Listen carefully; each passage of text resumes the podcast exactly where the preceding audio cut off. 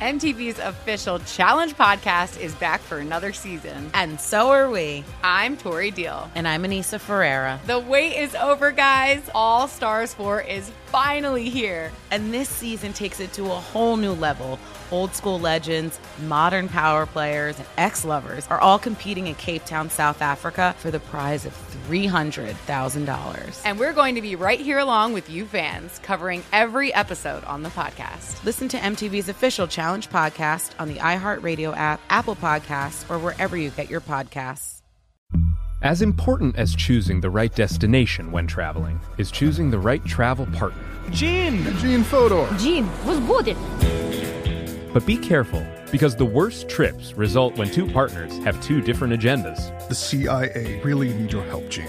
Freeze, Americano! Huh? Oh! Gene, run! Listen to Fodor's Guide to Espionage on the iHeartRadio app, Apple Podcasts, or wherever you get your podcasts. Acclaimed comics writer and notorious Scott Summers hater, Rosie Knight. Well, hello, Emmy winning podcaster and totally unbiased Targaryen royal supporter, Jason Concepcion. Somehow the X Ray Vision podcast has returned. And like always, we'll be here every week. You'll hear from TV writers, actors, comics creators, pop culture critics. Nothing is off the table. Listen to X Ray Vision on the iHeartRadio app, Apple Podcasts, or wherever you get your podcasts. Imagine you're a fly on the wall at a dinner between the mafia, the CIA, and the KGB. That's where my new podcast begins. This is Neil Strauss, host of To Live and Die in LA, and I wanted to quickly tell you about an intense new series about a dangerous spy taught to seduce men for their secrets and sometimes their lives. From Tenderfoot TV, this is To Die For. To Die For is available now. Listen for free on the iHeartRadio app, Apple Podcasts or wherever you get your podcasts.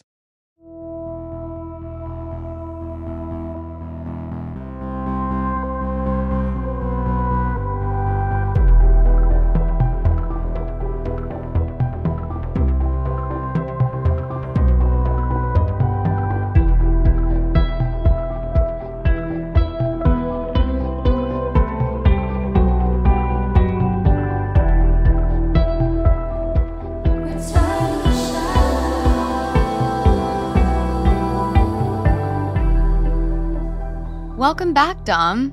Hey, Kat. How are you? We've had a little break, little two weeks, three weeks. Is that how long Little it's small been? podcast hiatus. How's how's your couple of weeks been? Month? I don't know. Time is relevant. It's been it's been good. It's been good. I I bought and moved into a house, so that's positive news on my end, which was a whole nightmare. And now I'm sort of trying to slowly fish things from the move that I'm like, oh, I need this thing today, and I don't know where it is. it could be anywhere. So well, sidebar. congratulations.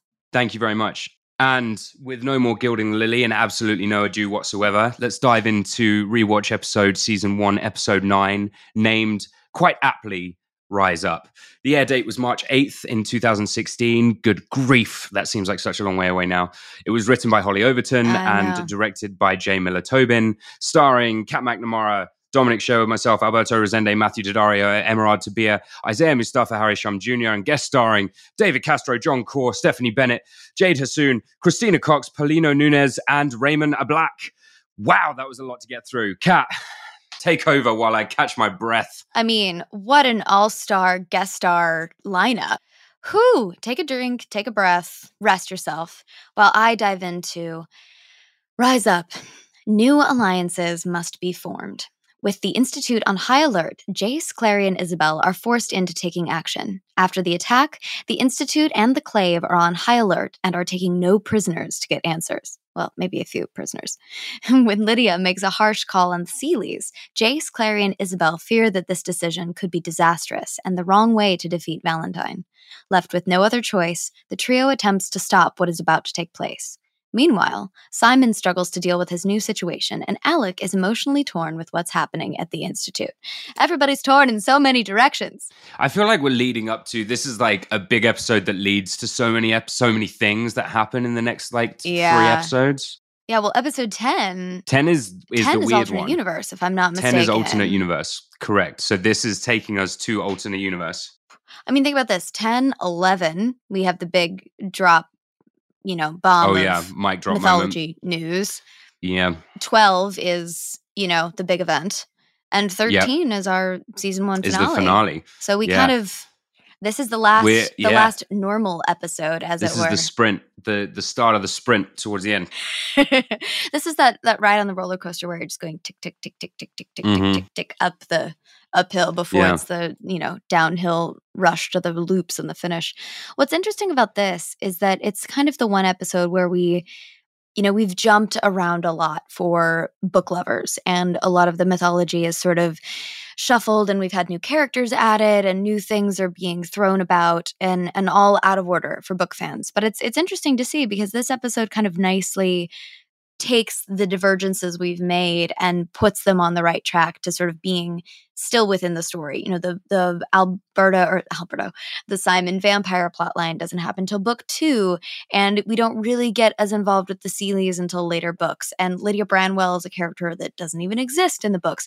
And so we have a lot of these different elements that are all converging at once. And we really get to see a lot more of the clave in this episode, which um, the clave, and we go back to the City of Bones. Do we? And also Parabatai. We do go back to the City of Bones, but What the do do the outside City of the City of Bones? Uh, do you remember when we were at? It wasn't the Hearn, but it, we we also it was Oh. the same day we shot your fight in the do soap factory. It was outside when we had our big badass like dunna dunna dunna walk with I all the different factions, The walking factions, together yeah. for the I remember. I do remember now. Against Alec Lightwood. Yeah. Yeah, I was getting I'm getting some lines crossed. I got if I'm honest, I got a little ahead of myself with the rewatch and I'm like mid season 2 now. I Ah. just sort of kept going. Um so now they're all sort of blurring into one again, but it's okay because I've got my handy dandy cheat sheet. and I'm going to peruse through this. Yes, that's right. That's right. We have our Parabatai breaking Yeah. moment. Got punched in the face in this Yeah. uh in this episode. Matt Daddario punched me in the ear, Fight Club style. So before we get to that, let me reel you back in because we'll get there. We'll Mhm. get to the soap factory. You can stand on your soapbox about the soap Is that what factory it was? you Was want. it a soap factory? I've always thought that was the Hearn. That wasn't the Hearn. well, no, no, no, no. The Hearn was the coal refinery. This Mm. was the soap factory, which was the other place where we only went there once, maybe twice. in my head we were in the same building for it, these it, two it things. looked the same. It pretty much It looked did. the same. But the interesting thing Yeah. about this one is that the entire crew had to be in basically hazmat suits and masks before masks were cool in 2020. If that was if cool is the right word, I don't know. But necessary. necessary, commonplace because of all of it, I think it was still an active factory and there was all of the residuals from everything that, you know, they put in soap before it's okay for human consumption. Consumption. Uh, but regardless, you, what are you doing with back. soap? You don't consume soap, you Tune. You know, you apply not all my words are right, Dom. No, come on. Sure, application. Application. As long as you're not, It- I'm it- concerned for you. Are you consuming soap? Dom, Dom, Dom. Skin is a semi-permeable membrane. Mhm. Some gets through, so technically, some is consumed slash absorbed by the skin. So it's consumption in a way, indirectly. Yeah, skin is a semi-permeable membrane. I'm gonna look this up right How do you here, think right now, lotion because gets I in your thought. skin? How do you think? I suppose Yeah. it does get absorbed into the I skin, mean, it's but an it doesn't organ go through. technically. Well, it's an organ, but it's it's technically you know slightly semi-permeable of a membrane. Cell walls are semi-permeable membranes in non-plant Yeah. organisms. Cell membranes, not cell walls. We don't have yeah, cell no, walls. You're, you're absolutely right. Yeah, This is not a science lesson. absorbs This is organic nutrients. Would you look at that? Well, there you go. You learn something new every day. So this is not, contrary to popular belief, not a biology podcast. This is a No. Shadowhunters rewatch podcast. Correct. So we're going to circle back. So if you remember, at the end of episode eight, Simon darted off, calling himself a monster, and Raphael went, "I'll take care of him." And we pick up right where that left off, with Simon running in, hitting the some sort of bakery truck, I believe, and Raphael coming after him. And it's I remember this shot because it was one of my it was one of the first times we got to play with with shots where they had the broken mirror that Simon hits and Raphael in reflection behind him. And it's the moment where he's going, Wait, I'm not a vampire. I can still see my reflection. I can still do all these things. And it's a fun little wink that we get to have in the show going, No, we don't do that. That's just a Mhm. that's a myth. We don't have that one. The cool thing about doing uh, conceptually doing a story that has been told from so many different points of view before is you do get the chance to say like no we're not doing this one. Like i remember we had a lot there was a line in vampire academy i think rose hathaway says um and it's just such a throwaway line but it was like uh she was explaining what vampires are and she's like and no we don't sparkle and it's like oh that's cool like we're doing different vampires you know what i mean like our vampires are different Yeah, to the other yeah. ones that you've seen before like this is the this is our version of that story and that's kind of neat um that we get to sort of Mhm. reinvent the wheel a little i say we i didn't do anything holly did it all in this one Exactly. Well, and then, you know, as as is the case, Clary and Jace run and show up. And also something else in the end of the last episode at the Institute, it the Institute got attacked. The Mortal Cup was stolen. Et Yeah. cetera. Or no yeah, it the Mortal Cup was stolen, wasn't it? was it Oh no, because it was in the safe. uh yeah no it wasn't that doesn't get stolen until later and friends become enemies You're right. enemies become friends that whole Right. thing Right. Yeah. hmm So it hasn't been stolen yet. Spoiler alert. But it almost Spoiler gets alert. stolen. And what happens at the end of this scene? Jace gets a call. And this is when we start to enter the parabatai element of this episode, which I'll let Dom get into. But what we do have is a bit of our, what I like to call our mundane parabatai, Simon and Clary. Simon or Clary and Jace split ways for the first time in a few episodes. Jace goes to the Institute because Alec's in trouble. The Institute's been attacked. He has things to go to. Clary goes off with Luke to find Simon because that is her heart and soul and mm-hmm. everything that, you know, she's trying desperately to make amends because she realizes, oh, she made a mistake and maybe a bad decision. And it's interesting to go into this because we have, you know, the first of many heartbreaking Clary and Simon scenes in this episode where Clary fesses up and tells Simon that it was my fault and I made the decision that you became a vampire because I couldn't lose you and I don't know if it was the right or wrong decision, but it was the decision I made and I'm going to stand by it because I love you. And it's it's one of the most heartbreaking moments in their friendship because it's the first time that you know not the first time, but it's it is another time that Clary has actually hurt Simon because of a decision she's made and what she's done in in this world and being forced to do what she's forced to into in this shadow world. And it's it very nearly breaks their friendship. And you know, Simon does forgive her eh, momentarily. This is Well- an interesting question in our notes, though, that says, Does Simon forgive Yeah. her too quickly? This is a common thought on fan recap blogs that Simon forgives Clary and accepts his new role as a downworlder too quickly. Is there any difference in the timeline of this in the books? Now, I can't speak to the books. Um, you can, but as far as the story goes, I think the I, and this this is something that we sort of rectified in season two as well.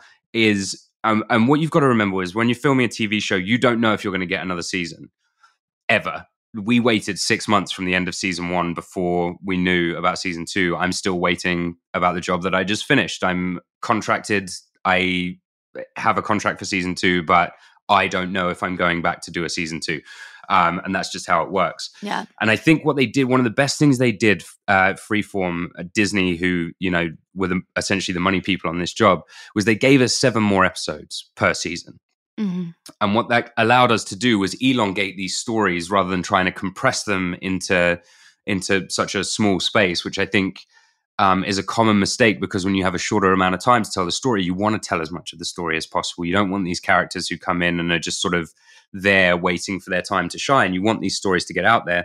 And when we got 20 episodes, we had seven more episodes, seven more hours, which is like five and a half movies long to tell an elongated version of that story. Um, so I think there's a world in which these bloggers and these fans. Cr- well, look, here's the reality: is if you're a fan of the show, if you're a fan of anything, whatever your opinion is, it's correct because it's your opinion. It's how Yeah. you you received the medium. So it's you're absolutely correct. Whether we agree with you or not is a different story. But that's you know that's what being an artist is about, and that's what being a, a lover of art is about. You know, you're supposed to develop your opinions. Mhm. In this instance, interestingly, I kind of agree. I do think that this, in reality, if we look at the timeline, and we did used to look at the timeline a lot and laugh at like, oh wow, Clary's really good at this. How long has she been a Shadowhunter? Like a week and a little bit. That's crazy that Like she's picked all this up so much. I don't know. Um, I, seriously.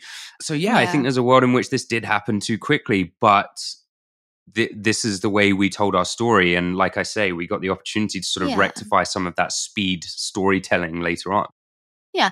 And also, given the sort of accelerated timeline, as you said, that we have in television at times, it you're sort of forced into that. I think if I remember correctly from the books, it is there, there's some time and they part ways and they're separated for a bit of time. So they're, you know, on separate paths dealing with different things and they're not necessarily confronted with this resolution right away.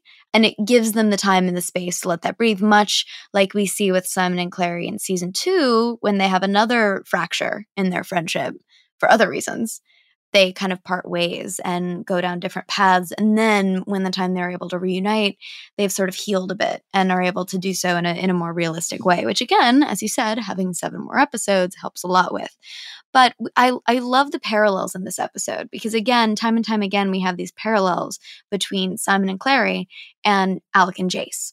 Mm-hmm. And we've had these two friendships that have been on sort of contentious terms and these sort of bonds, one mortal, one sort of supernatural, as it were, that have been tested over the last several Mhm. episodes. And we get to see a bit of the fallout from that, you know, whether first of all in this Simon and Clary sense, and then you see Jace finally going back to the Institute to kind of try and reestablish and refulfill his duties as a shadow hunter and coming into this situation finding lydia having arresting meliorn and alec being injured from this attack and izzy who's having to deal with her new role and uh, you know jace kind of comes into this and maybe you can speak to that a little bit about you know the the friction that's being caused and jace's kind of new perspective perhaps on how the shadow world works Yeah, it's tough. It well because Alec is Alec is dealing with a lot of things in what he has been trained. Let me sort of decompress it in my head. Like he, we have both been like ushered mentally into this is the way we think. The law is hard, but it's the law. That's what we follow. That's what we followed for centuries, and that's what keeps the, keeps people safe. And that's how we have been successful as shadow hunters right um, that works with love that works with the uh, being a soldier that works with criminality that works with law so then alec ends up in this situation where he's making choices to to rectify the mistakes made by the older generation of lightwoods whilst also dealing with his sort of blossoming sexuality mm-hmm. so it, I think the question I always had with this is wouldn't Jace be able to sense it? Wouldn't Jace be able to be, he would know because we can sense each other's feelings. Can't he just figure that out? And the answer was, and I thought this was interesting, I actually quite liked it. The answer was no, because the part, the part of Alec that he's struggling with, he's also hiding from himself. So I couldn't sense it Yeah. because Alec was hiding it internally from him first. And then it wasn't being transferred over, which I thought was Oh. interesting. And then, so then we got to play with that later on in episode 12. There's something that happens in episode 12. Spoiler alert, I'm not saying what it is, but Jace's reaction to that is genuine sort of surprise, but also like the, such pride of eh, like I remember feeling it. I remember because we, you know, we filmed that scene for two days, and when it finally happened, I remember Yeah. feeling, and we'll talk on this when we're doing episode five, episode twelve. But this moment of like when when your best friend comes out to you or whatever, just you know, if you you love that person for who they are, and that sense of pride is so overwhelming. And that I remember that being the the sensation I felt as Jace stood up there, just like fucking good for you, man. That's awesome. You know that, and I think that is that is sort of what we're building to here. And the the issues. well what's interesting in this episode is it's go ahead No, no, you're all good. Go ahead. Well, just what's interesting in this episode is that it's the exact opposite. You know, we're So that's building what- to that. that's what I was but saying. This episode exactly. is sort We're of building yeah, towards Yeah. this. Um, and I think when you're steering a ship, using the ship as sort of a mental simile, when you're steering a ship of, of like your emotions and you don't know what this what is causing the storm, then it's really difficult for it to be navigated. And I think that's why both Jace and Alec make these poor choices, stepping away from the bond that they have with each other. And then when they finally figure it out, yeah. Jace is like, ah, I get it. And Alec then he is who he is. He is who, you know, who's born as. So there's this sort of cool resolution, but as we all know about resolution, you have to have conflict before it can be resolved. There's no light without shadow. You know what I mean? Well, and the other thing I completely forgot about that Alec and Isabelle are dealing with in this episode is that they've just found out that their parents were also circle members.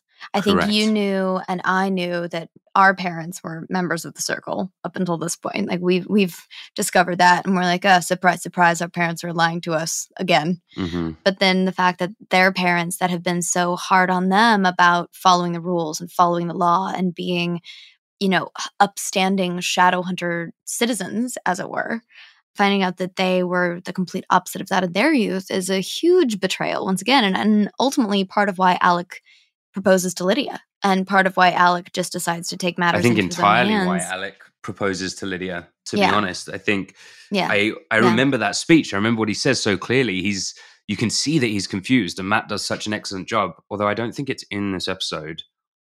Was it in this episode? Does he propose in this episode? No, maybe. the no, no, no. It was the end of last episode that he proposes. The end Oh, of he eight. proposed at the end of last It's- episode. There's a lot that happens at the end of eight. It was like bam, bam, bam, bam. We have the attack, we have the proposal, and we have the the Simon running Mhm. away, and all this stuff happening all at once. a yeah, lot. it was a lot of stuff. But he is confused, and he's using he's using this sort of moral compass that was you know imbued to him by his parents, by the Shadow Hunters, by the Clave, um, to make the decisions Mhm. that he thinks is best for his family, best for the people he cares about. And Yeah. i- there's there's a world in which that's admirable, but then there's also a world in which how can you properly serve your family if you're not being true to who you are? You know, it's a tricky balance to find there.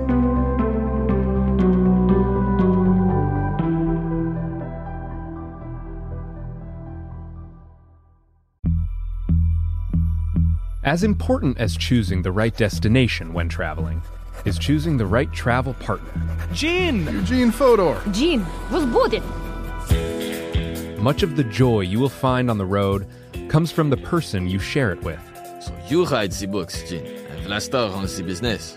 I understand now. It is a wise man who marries a wiser woman. But be careful and choose your travel partner well, because the worst trips result when two partners have two different agendas. Get down!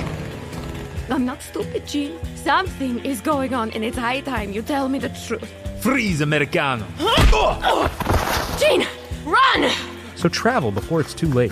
Your money will return, your time won't, and we're all too quickly approaching that final destination. Listen to Fodor's Guide to Espionage on the iHeartRadio app, Apple Podcasts, or wherever you get your podcasts. started talking about this incident. Drugs and uh, officials cover up. you couldn't believe it. From iHeart Podcasts. It's like the police knew who he was before they got here. A story about money, power, and corruption. The medical school dean at USC was leading a secret double life. She's breathing right now? Yes, she's absolutely breathing. I'm a doctor, actually. There's no way that that guy's a doctor. I'm Paul Pringle, and I'm an investigative reporter for the LA Times. This is the story of an investigation that starts in a hotel room in Pasadena, California, and reaches all the way to the top of two of the most powerful institutions in the city of Los Angeles. When people fall in line, they fall in line. Looking back, I realized, oh, everyone knew. This is Fallen Angels, a story of California corruption. We're always going to have predators. It's the good people who stand by and do nothing that allow them to flourish.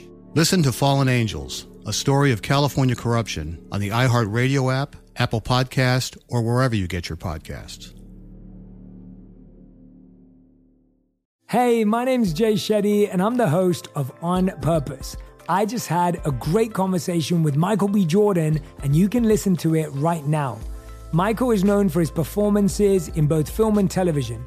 His breakout role was in Fruitvale Station, playing Oscar Grant, which earned him widespread praise and numerous award nominations.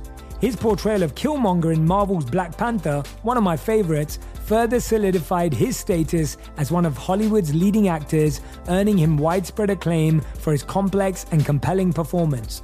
In our conversation, Michael really opens up. You're going to love listening to it, and I can't wait for you to check it out. The closest to getting what you want is always the hardest. It's always the feeling when you're getting ready to, you know, people give up right before they get what they've always wanted to get. People quit. Listen to On Purpose with Jay Shetty on the iHeartRadio app, Apple Podcast, or wherever you get your podcasts. I'm Stephanie J. Block. And I'm Mary Lee Fairbanks. And we host Stages Podcast. Binge close to 100 episodes. Hear the inside stories from backstage and behind the scenes as we go beyond the resume and into the heart of creativity and what it really takes to be in the business of show business. Don't miss our chats with the season's Tony nominees. If you love theater and entertainment, you are going to love Stages Podcast. Subscribe to Stages Podcast wherever you listen to your podcasts and visit us at stagespodcast.net.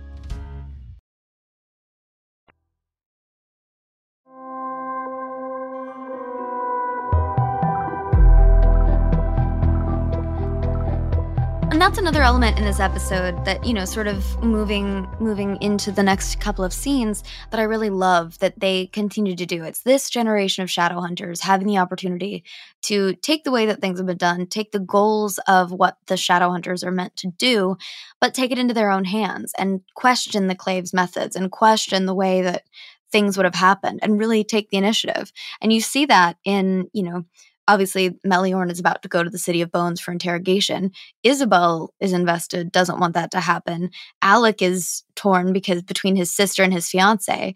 But jace also finds out that the clave wants the cup and and had enough with their sort of funny business. And the clave goes no no that's enough. We're taking the cup. We want clary. Interrogate this seelie and we're going to put an end to all of this. And no one knows better than the lightwoods and jace that the end means just that probably for clary probably for meliorn and probably for you know everyone else involved especially given that it's having to do with the city of bones and sort of the finality and the danger that, and the foreboding that that comes with. Um, so jace just as isabelle is planning to take matters into her own hands with meliorn jace calls clary goes behind his parabatai's back again and says hey by the way the clave is looking for you. Lay low you need to find a place where you can be safe. Yeah. Again, we have a little, I know your favorite scene with uh, Alberto as Simon is in a later season, but we have the the twinkle in the eye of that scene in this episode where he goes he goes home. Simon Mm. goes home because where else are you going to go?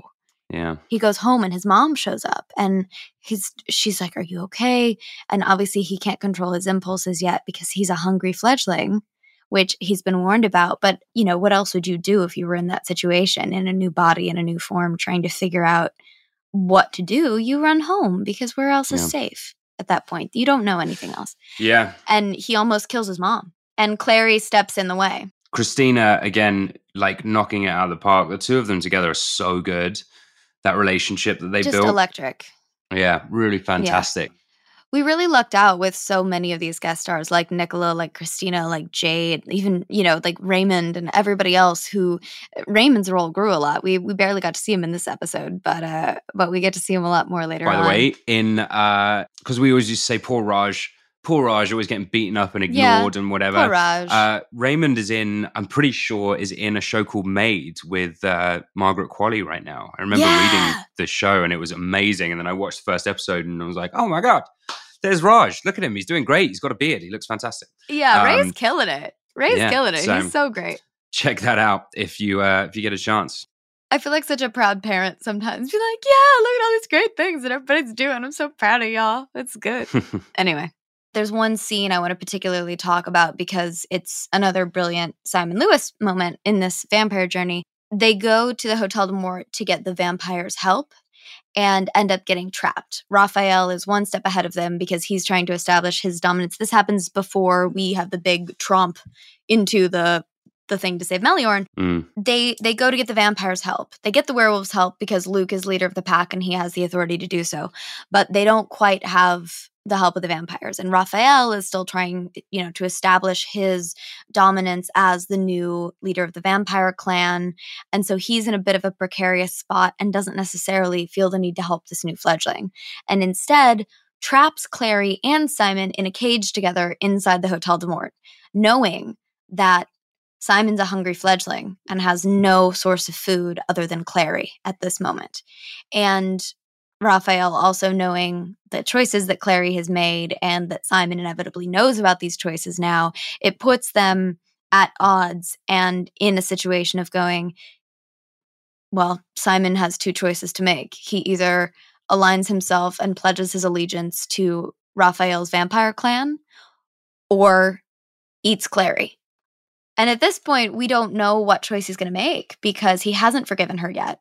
This is where that forgiveness happens. And this is where there's that moment of Clary fully realizing as she's seeing Simon become more and more hungry and more and more desperate and and seeing his other choice which is aligning with this being who is clearly not kind in in a lot of ways and is is willing to use even their constituents and even their own kind against them clary just fully gives up the ghost and goes you know what fine it's my fault eat me if you want i deserve it and simon being the wonderful brilliant beautiful friend that he is makes the selfless choice gives his allegiance to the vampire clan and drinks a giant cup of clamato juice every single take did you know that? Revolting. I didn't know that. At this point, we were still figuring out what the vampire blood actually was. And at that point in this episode, they decided to use clamato juice. So, Revolting. Bless Alberto and give him all the awards for drinking, chugging an entire glass of clamato juice every take. Some people love it. I have friends who love it. My buddy Matt Shively swears by a, a Clamato Bloody Mary. Shively? Shively okay, but it wasn't a Bloody Mary. It was straight clamato juice. Well, I mean, but that's a, a virgin Clamato Bloody Mary then. But it's still Clamato juice is clam and tomato, correct? Uh huh. Mm-hmm. Yeah, revolting. Good on you, Alberto. I wouldn't Yeah. have done that. I don't No, think that sounds. no, not, not Although. I did just have to do a scene fairly recently with uh, A1 sauce, which I thought Oh yeah. was was barbecue sauce. I thought that's what that was. I've never Oh, tasted no. it before. So my I have to dig into this food and really enjoy it. And whenever bite number one, I've really laid it on and I go, oh, what in the world is a that is revolting. That tastes it's vinegary is and steak oh, sauce. It is Mhm. horrendous. I had no idea. I was really looking forward to that day until I realized that that's what it tasted like. Listen, What a take it from a shame. Kansas City girl myself. Barbecue sauce would have been a better choice for sure. I but next time you gotta do a scene with A1, I'll provide you with some barbecue sauce. Yeah, I'll get you some yeah. Kansas City barbecue sauce your way, and we'll we'll take care of that. I would greatly appreciate it. I'll make sure you're well stocked. But then we get to sort of the next phase of this episode, which again, we've talked about this a lot, where the downworld unites. New alliances must be formed, and that we do. And we have the the first of a few of this season badass walks down a shadowy corridor silhouetted by backlights and fog as we have Yeah. werewolves, vampires, Seelies, and shadow hunters all together against the Clave and Alec Lightwood. The Clave and Alec Lightwood. Yeah. And we have uh, Shadowhunter smoke grenades. Shadowhunters flashbangs? Can't remember what they were, but this is the only time we use Oh, them. Again, we only use them this one time, which is so strange, but there you are. Yeah. We have these useful tools that we just don't use. I know. It's more fun to see us, you know, try and figure it out without the tools. The tools make it too Mm. You want to tell us a little about, bit about the soap factory? I honestly thought the soap factory was the Hearn until you mentioned it. I even filming there, I just thought that this Yeah. was another like little back room in the Hearn, and it wasn't. So there you go. Very often, especially for the night shoots, I will sleep on the way there. All right, I'll talk a little bit about the soap factory. So, what our our show so cleverly did, and I think it's because you know we were based in Toronto, which is such a film friendly city, is it found all of the creepy old decrepit industrial places to shoot in, and uh, half the time it was on the back of our soundstage, on the roof of our soundstage, somewhere within our space. But this time it was not. This time it was actually across town in a bit more industrial area in a, I believe, still functioning soap factory, which part of it had just been decommissioned and dedicated to film sets. So, what that leads to is an incredibly dusty interior and exterior with a lot of leftover parts and parcels of industrial equipment and uh, some big loading docks that are big enough to fit, oh, lo and behold, bunch of vampires, a bunch of Seelies, a bunch of warlocks, a couple of couple of vampires, and uh, some werewolves, and you know a few a few clave soldiers marching a Seelie to his imminent doom, which he never reaches, thanks to some smoke bombs.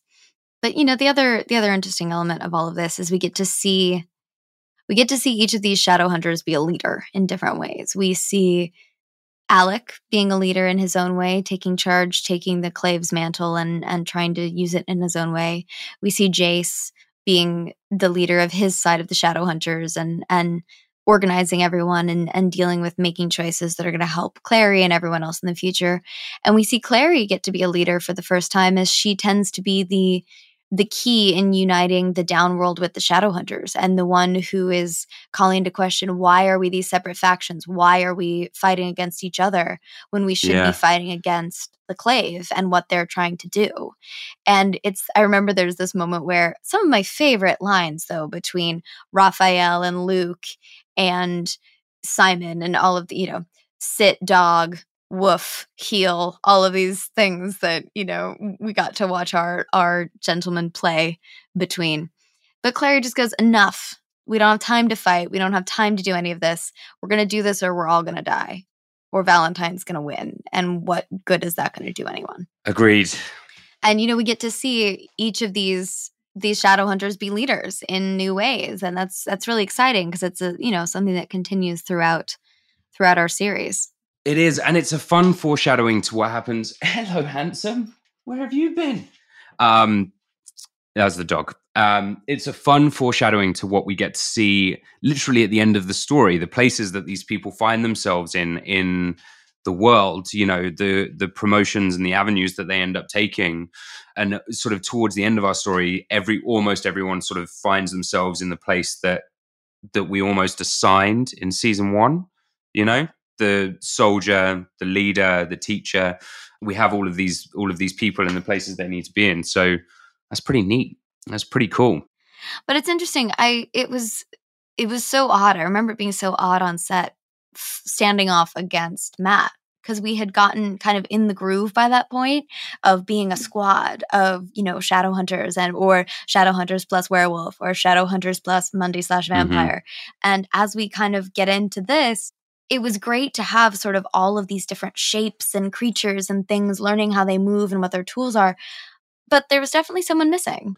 Yeah, it was. We had a missing piece of the puzzle, which I, I does lead us quite nicely to the uh, City of Bones service entrance, as it were, Mm-hmm.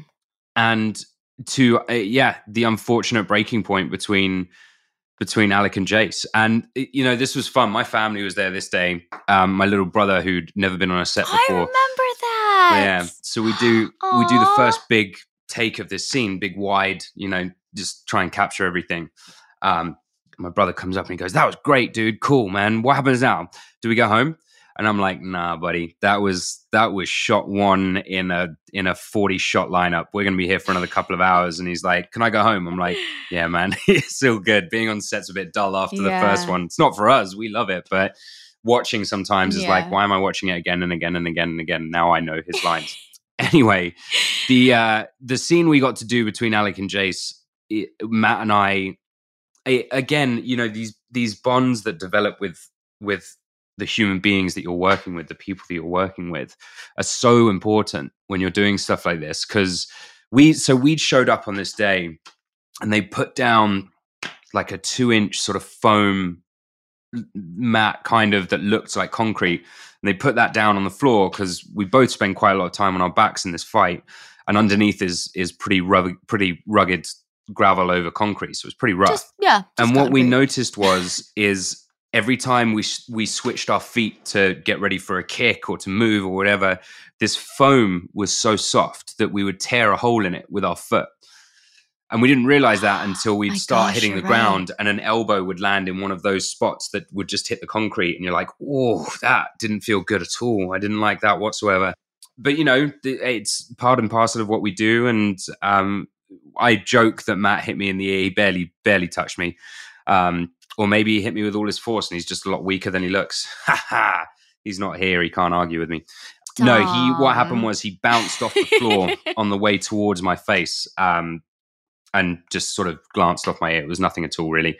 Um, and I love the guy to bits. But like I, the, you know, like I've been mentioning, these are those scenes where it's dark and we're tired and it's dirty in there.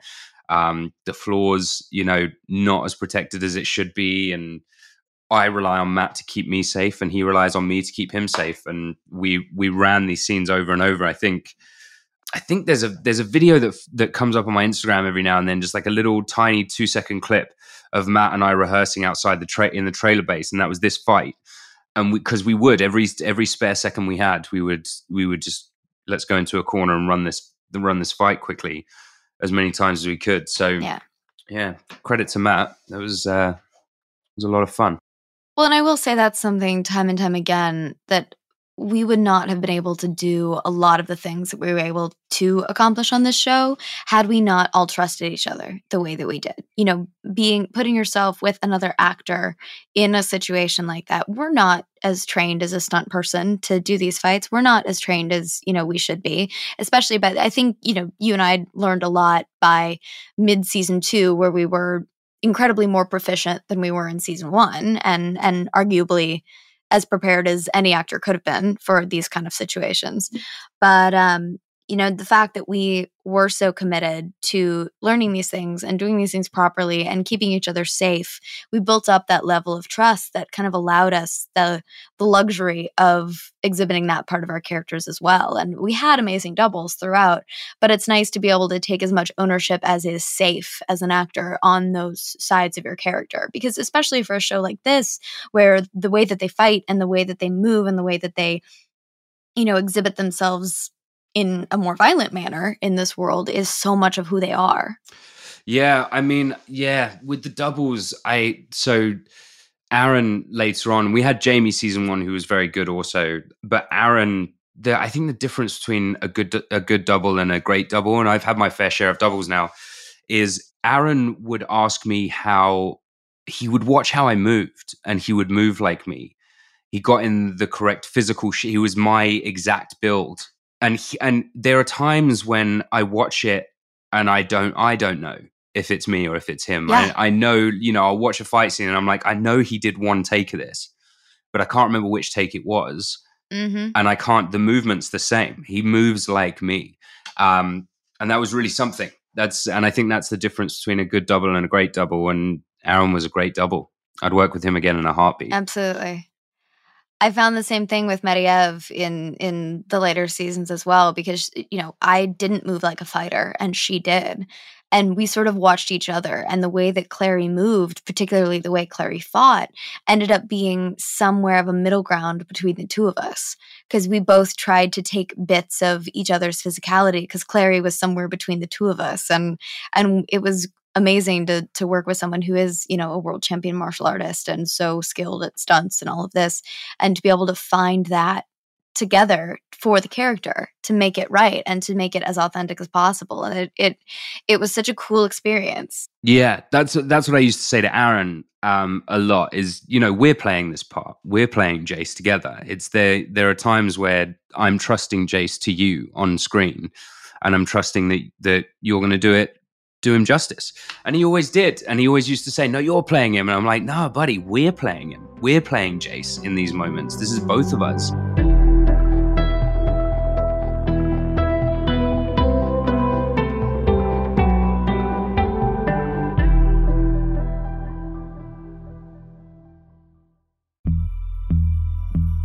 As important as choosing the right destination when traveling is choosing the right travel partner.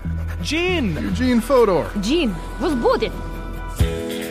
Much of the joy you will find on the road comes from the person you share it with. So you write the books, Gene, and Vlasta run the business. I understand now. It is a wise man uh, marries a wiser woman. But be careful and choose your travel partner well, because the worst trips result when two partners have two different agendas. Get down! I'm not stupid, Gene. Something is going on, and it's high time you tell me the truth. Freeze, Americano. Gene, run! So travel before it's too late. Your money will return, your time won't, and we're all too quickly approaching that final destination. Listen to Fodor's Guide to Espionage on the iHeartRadio app, Apple Podcasts, or wherever you get your podcasts. We started talking about this incident. Drugs and uh, officials cover up. you couldn't believe it. From iHeart Podcasts. It's like the police knew who he was before they got here. a story about money, power, and corruption. The medical school dean at USC was leading a secret double life. She's breathing right now? Yes, she's absolutely breathing. I'm a doctor, actually. There's no way that that guy's a doctor. I'm Paul Pringle, and I'm an investigative reporter for the LA Times. This is the story of an investigation that starts in a hotel room in Pasadena, California, and reaches all the way to the top of two of the most powerful institutions in the city of Los Angeles.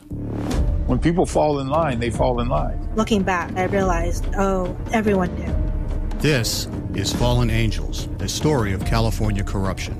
We're always going to have predators. It's the good people who stand by and do nothing that allow them to flourish.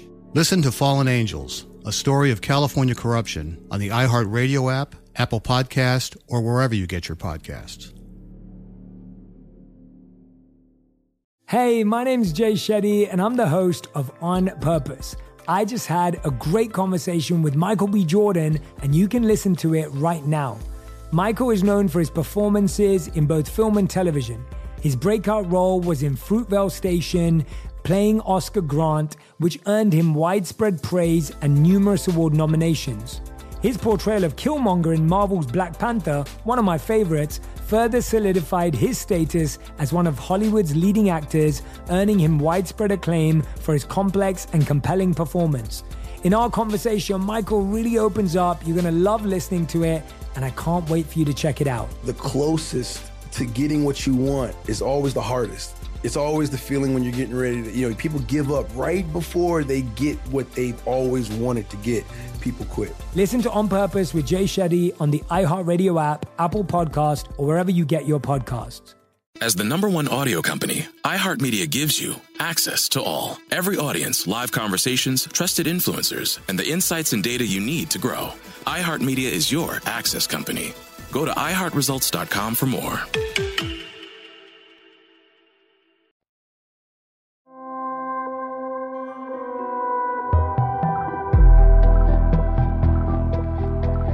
This was our, our first kind of epic fight scene between two of our Mm. main characters where you know we have a lot of these throughout the series where two main characters are trying to kill each other for one reason or another but this was one of the first epic ones and i just remember being so proud of you two so kudos to both of you because you Thanks. came in and under you know not the best of circumstances and in certain elements of it even though you know everyone tries the best but on set everything inevitably goes wrong one way or another uh, and you guys pulled it off and you made it great and so it's it's really astounding so congrats Thanks. Um, this scene does end tumultuously with uh, the Seraph dagger against Jace's throat. Alec eventually resolving to say, No, I'm not going to come with you. I'm going to follow the rules, thus initiating the the first big separation of these two. I actually think the only real separation, except for in season three, where Jace is all um, the only real big separation between these two uh, happens now. Happens in in these next Yeah. two episodes. and i Um, think that speaks a lot to the parabatai bond and to the relationship that these two characters have because they learn from this fissure more so than Yeah. simon and clary do they learn from this Yeah. fissure what what their bond means to them although there is the beginning of beginning of season two but that's not really by choice No, that's well, and also, eh, correct me if I'm wrong. I'm I might have forgotten what happens, but isn't he using it to try and reach me to help rather than to to hunt? yes yes yeah, yeah, yeah. Right? Um, Yeah. yeah. So yeah, he's uh, season two is a whole whole different thing in That's so a whole facets. different barrel of fish. Huh. The another thing I wanted to to bring up because it's a big point for the books and it's it's a storyline that you know is sort of not quite resolved but comes to a bit of a, a ending here is the romantic feelings that Alec Mm. has for Jace and Jace finally says it to his face. He doesn't. He doesn't quite get it out. Um, and it was by design. It it was intentional because I think we sort of discussed it, and I think if that might have been a line that you can't really come back from when it's it's crossed. Um, I don't think Mm. that stepping over that is is particularly redeemable, especially with their relationship. So the words are never actually said. Um, the intonation is kind of there, but the words are never really said. It's it's cut short, which I think was the correct choice because it, that that was sort of the the log line more in the books, um, but we didn't really touch on it properly in in the show. Like it's not we didn't really pay that much attention to that romantic feeling between the two of them. Um, just sort of that Mhm. one moment with the memory demon is a sort of nod to it, and that's kind of it. It's you know very quickly Magnus is on the scene, Yeah. and that that romance is starting to bud, and you know this that and the other. So I'm glad we didn't pay too much attention to it because it, it, all in all, there are far too many slightly incestuous storylines in the show. Um, so I'm glad that this wasn't one of them. There you go. Another element that I just sort of put together as we've been talking about all of these Mm. fissured friendships is the Clace relationship. We haven't really touched on because we get to see little bits of it in this episode. And in fact, Yeah. it's very important to understand it in this episode going forward into 10 and particularly 11. Mm. But I think it's interesting and very clever writing, actually, that you've sort of broken the friendships and the the safe places that these characters have. Sorry, my beard has just got long enough that I can do this to the corner you've of got it, your little and I'm obsessed. Ooh, you got a little handlebar. Ooh. Let's you look like a supervillain, Dom. I'm obsessed. I feel like I look like like Men in Tights era Robin Hood. That's what I feel like with Oh this. Oh yeah. You know what I mean? well, give give Cary a call and, I and might. let him know that you're taking taking his Like, foot, listen, taking mate. in his footsteps. Um, Remake. but Dom, back Yes. to the the serious conversation about Sorry. the Let me your put them mustache is lovely. Your facial hair is your facial hair is lovely. But let's talk about Clace. I have a feeling that's going to be a quote. Your facial hair is lovely, but let's talk about Clace. Yeah. That's that's going to be a t-shirt. That's going to be our post Anyway, for the week. I'm uh, sure but of it. Uh huh. But it's interesting because you you've broken the two friendships and the two safe spaces that these characters have, and it's lovely because it it forces them or allows them, as it were, to lean on each other and to lean Mm. on this new relationship that even in amongst all of this other world bending trauma that's going on this budding relationship and you really get to see sort of the electricity and the connection between these two characters that that bonds them for the rest of the series and particularly through the next 3 4 episodes. Mm. Yeah. Yeah, I agree.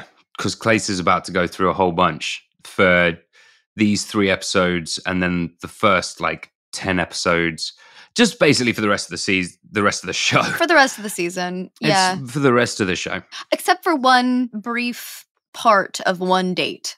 They it's funny with Clay. Yeah. They have we have these little shining moments of of nice dates or very little, or little very small. like it's just like a scene or a half Yeah. scene where you're like, Yeah. oh, they'd be such a great couple. Look at how happy they are. Oh, this Mm. is great. Now we're gonna destroy it all. We're going to destroy it. Yeah. I always knew every time I read a script, it's like, oh, happy Clace scene. This is nice. What's gonna happen?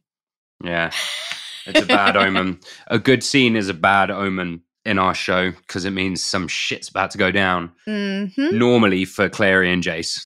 Normally. Jace one a lot happens both. to Jace a lot. Oh, poor Jace. I It does uh, happen I'm, to Jace a lot. I'm gonna maybe I'll see if I can finish season two in the next couple of days whilst I'm supposed to be painting and doing all sorts of stuff. Seeing as that was my Are you TV okay guy, rewatching by the it? way. It's a lot of It's that's a lot of trauma. It is. Oh, I'm gonna get TV some guy. Guinness It's a lot in. of trauma to go through. Yeah. But Make a note. anyway, jumping back to the end, everyone's at the Hotel Dumort because that's where Simon has to live now. Mm-hmm. And that's his home now because he can't go home and he they can't be at the institute because Lydia's on a warpath. So the only place for him is the Hotel Dumort, which is terrifying at this point. Yeah. Yeah, not ideal. Poor Simon. So Simon and Clary have to say goodbye. Izzy and Meliorn have to say goodbye. Izzy goes to the institute. Alec is back with Lydia, and uh, Meliorn gives Clary his own form of allegiance and and tells her that she he has a way to help her find Valentine. As they proceed to the Seelie Glade for episode ten. Very clever writing. Very clever writing. And I didn't realize until the rewatch that he does, in fact, take Clary to her father. This might need to be the beginning of the next episode because I'm giving everything away. But we because in the books he's he's the only Seelie who can lie. So we uh, the assumption is that he just Well, lied and in, the, but in didn't. the show as well. No, no, I don't think it ever come ever comes up. Does it?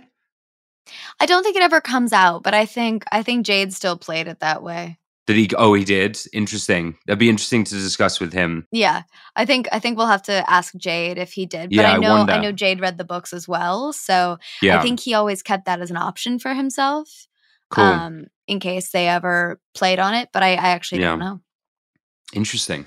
Very interesting. But another, um, I mean, we're we're almost we're almost at time now. But another element that I'm I'm seeing in our notes that would be interesting to touch on is there's a lot of these. You know, we had it with Clary last week, and we had it with Jace a few weeks ago, and all of these characters are put with these impossible choices. You know, and you, you it's, it's these moral dilemmas that I, I think are so great to see because everyone in life is faced with moral dilemmas from time to time and we have to figure out how to solve them. And the only way to do so is is to just confront them head on and that's what you see these characters doing. But alec is in a bit of a pickle at the moment because he's he's making these choices and i'd love to talk to matt more about this because you don't 100% know where his motivations lie because is he Mm-mm. making these choices because of the news he's finding out about his parents and the position that they're putting him in is he making these choices to you know sort of uh, in spite of what jace is doing and the choices he's making is he making these choices because he's trying to push away a certain part of himself that he's not yet comfortable with? Or you know who is it fair to? Is it fair to magnus? Is it fair to lydia? Is it fair to himself? He says he's doing it for the good of his family but and and is it fair to anyone to even do that? Is that even worth preserving knowing what he knows now about his parents? What are your thoughts on that dom? I think I don't know. I I think I can only really base it on my experience or the experience of my friends. And when you're going through either a transitionary fra- phase in their life or um, you know anything that's causing this sort of this uh, like mental uh, turmoil, you sometimes don't make the right choices because you're you're still figuring out where your where your grounding is. You're still figuring out how having Yeah. two feet on the ground and which direction that's gonna that's gonna that's gonna push you. And as a result, you're making choices when you're sort of you know you're still you're still figuring out your balance. And I I know people who've made choices that they weren't happy with or would potentially go back and redo now knowing who they are and being comfortable with who they are.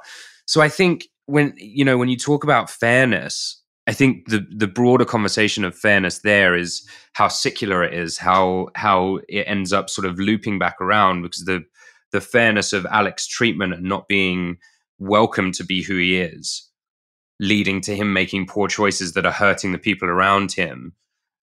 Some of those people being the people who instilled in him that being who he is is not the correct way to live his life, and how that sort of Yeah. you know funneling back round in a circle.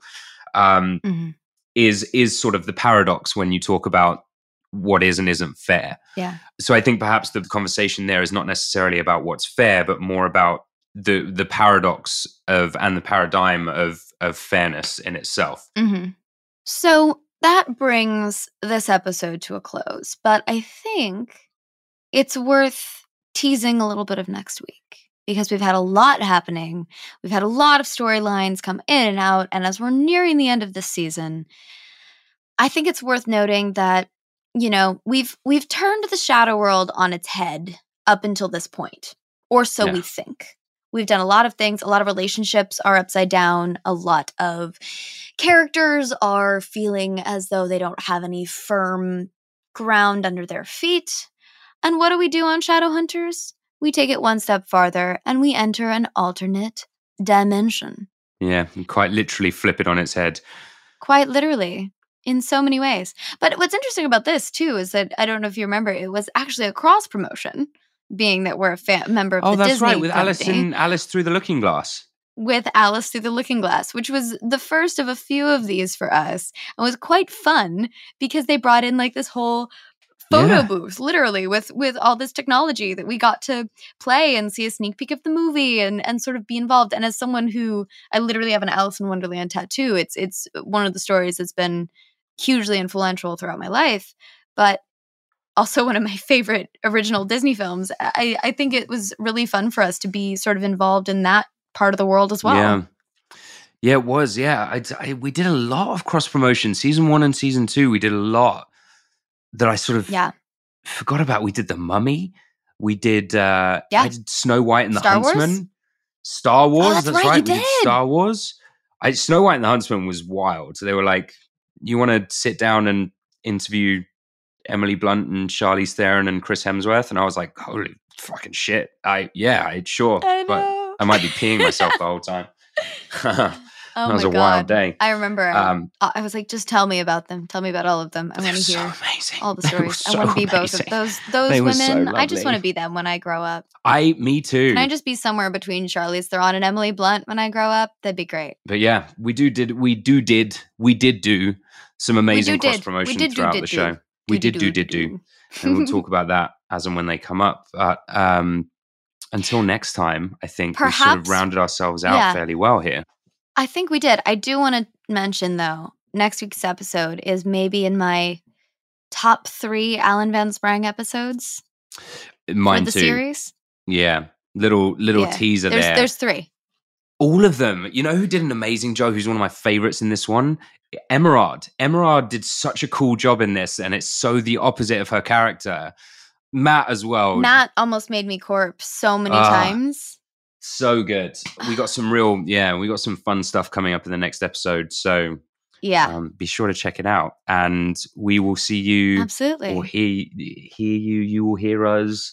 I don't really know the Yeah. phrasing yet. We're still we're don't still know. season one of this podcast. I'm still figuring it out. I'm We're getting my sea legs. out, just like we were on the show. Yeah, you know? yeah. But we're you figuring know, out the terminology. Week we'll, we'll come back. We'll go back into the fray. We've got some amazing interviews coming up. I can't wait to Mm. share with you all these new guests that we have to to give their version. And uh, thank you so much for listening today, angels.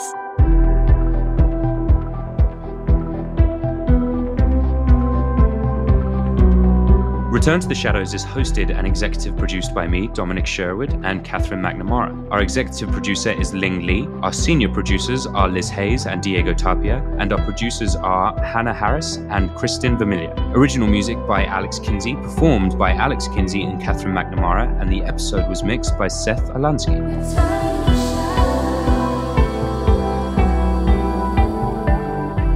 Make sure you subscribe to Return to the Shadows wherever you get your podcasts. And while you're there, feel free to drop us a review. MTV's official Challenge podcast is back for another season. And so are we. I'm Tori Deal. And I'm Aneesa Ferreira. The wait is over, guys. All Stars 4 is finally here. And this season takes it to a whole new level. Old school legends, modern power players, and ex lovers are all competing in Cape Town, South Africa for the prize of $300,000. And we're going to be right here along with you fans, covering every episode on the podcast. Listen to MTV's official Challenge podcast on the iHeartRadio app, Apple Podcasts, or wherever you get your podcasts. As important as choosing the right destination when traveling is choosing the right travel partner. Gene! Gene Fodor. Gene, was good. But be careful, because the worst trips result when two partners have two different agendas. The CIA really need your help, Gene. Freeze, Americano. Gene, run! Listen to Fodor's Guide to Espionage on the iHeartRadio app, Apple Podcasts, or wherever you get your podcasts. Hello, acclaimed comics writer and notorious Scott Summers hater, Rosie Knight. Well, hello, Emmy winning podcaster and totally unbiased Targaryen royal supporter, Jason Concepcion. Somehow the X Ray Vision podcast has returned. And like always, we'll be here every week. You'll hear from TV writers, actors, comics creators, pop culture critics. Nothing is off the table. Listen to X Ray Vision on the iHeartRadio app, Apple Podcasts, or wherever you get your podcasts. Imagine you're a fly on the wall at a dinner between the mafia, the CIA, and the KGB. That's where my new podcast begins. This is Neil Strauss, host of To Live and Die in LA, and I wanted to quickly tell you about an intense new series about a dangerous spy taught to seduce men for their secrets and sometimes their lives. From Tenderfoot TV, this is To Die For. To Die For is available now. Listen for free on the iHeartRadio app, Apple Podcasts, or wherever you get your podcasts.